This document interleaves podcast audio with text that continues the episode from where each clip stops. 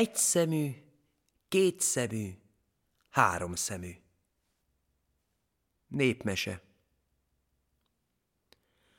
Volt egyszer, hol nem volt egy asszony, s annak volt három leánya.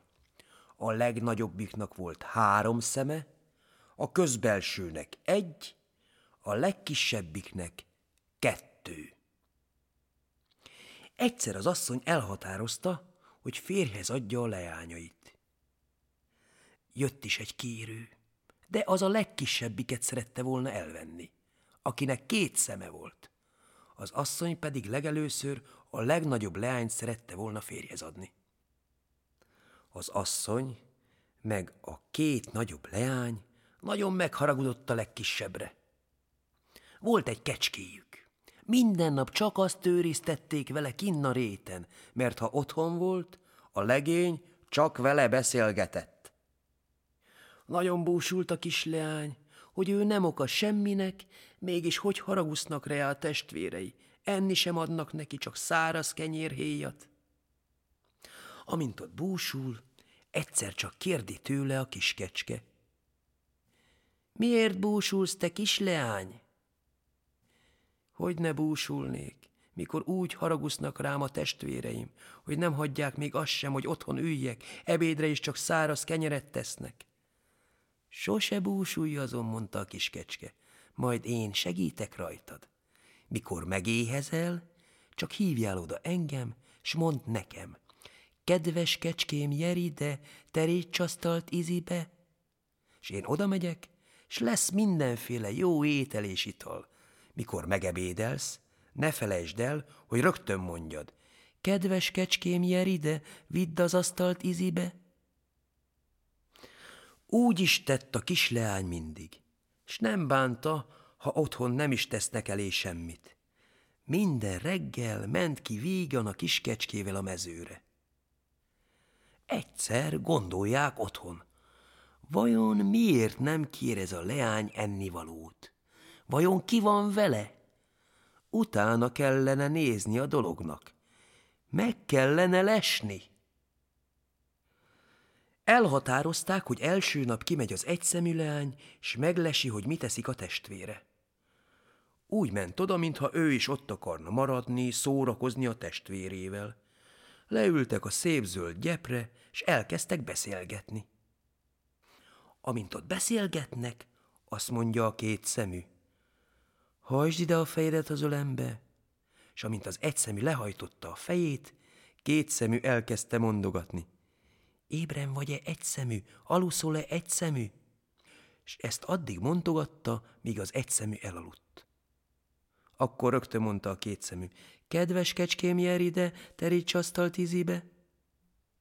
Mire felébredt az egyszemű, a kecske már el is pakolta az asztalt. Az egyszemű nem látott semmit.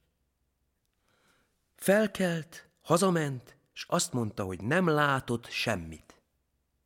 Másnap úgy határoztak, menjen ki a három szemű, hogy meglesse. Kimegy a három szemű, leülnek a fűbe, és elkezdenek beszélgetni. Azt mondja a két szemű, hajtsd ide a fejedet az ölembe. Gondolta, elaltatja ezt is, és megebédel. Lehajtotta a három szemű is a fejét az ölébe, s két szemű elkezdte mondogatni. Ébren vagy-e három szemű, aluszol-e három szemű? Mikor két szemét behunyta, gondolta, hogy elaludt. Nem vette észre, hogy a harmadik szeme nyitva van, és mindjárt mondta, kedves kecském, jár ide, teríts asztalt izibe. A kecske odament, megterítette az asztalt, és a leány elkezdett ebédelni. Három szemű tette magát, hogy alszik. Mikor megebédelt két szemű, hívta a kecskét. Kedves kecském, jár ide, vidd az asztalt izibe. Mire elpakolta, három szemű felébredt, s tette magát, mintha nem tudott volna semmiről semmit. Hazament, és elmondott otthon az anyjának és a testvérének mindent.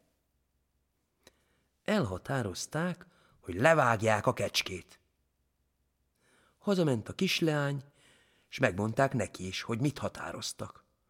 nagyon búsult a kisleány, hogy most már nem lesz senkie.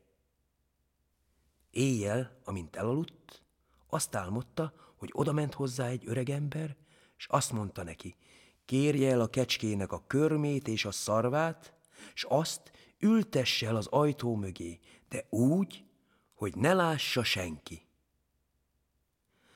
El is ültette a leány. Hát, reggelre lett belőle egy szép aranyalmafa, de arról senki sem tudott leszedni egy darabot sem, csak két szemű.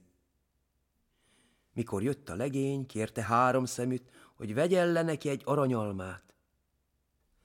De akármennyire nyúlt az ágak, mindig másfele hajlottak, nem tudott levenni egyet sem. A kétszemű leányt mindig bent tartották az ágy alatt. Nem volt szabad előjöjjön, amíg a legény ott volt. Hát egyszer, ahogy kérte, kigurított egy aranyalmát az ágy alól. Kérdi a legény. Hát ez honnan gurult ki? Ki gurította ki? Jöjjön elő!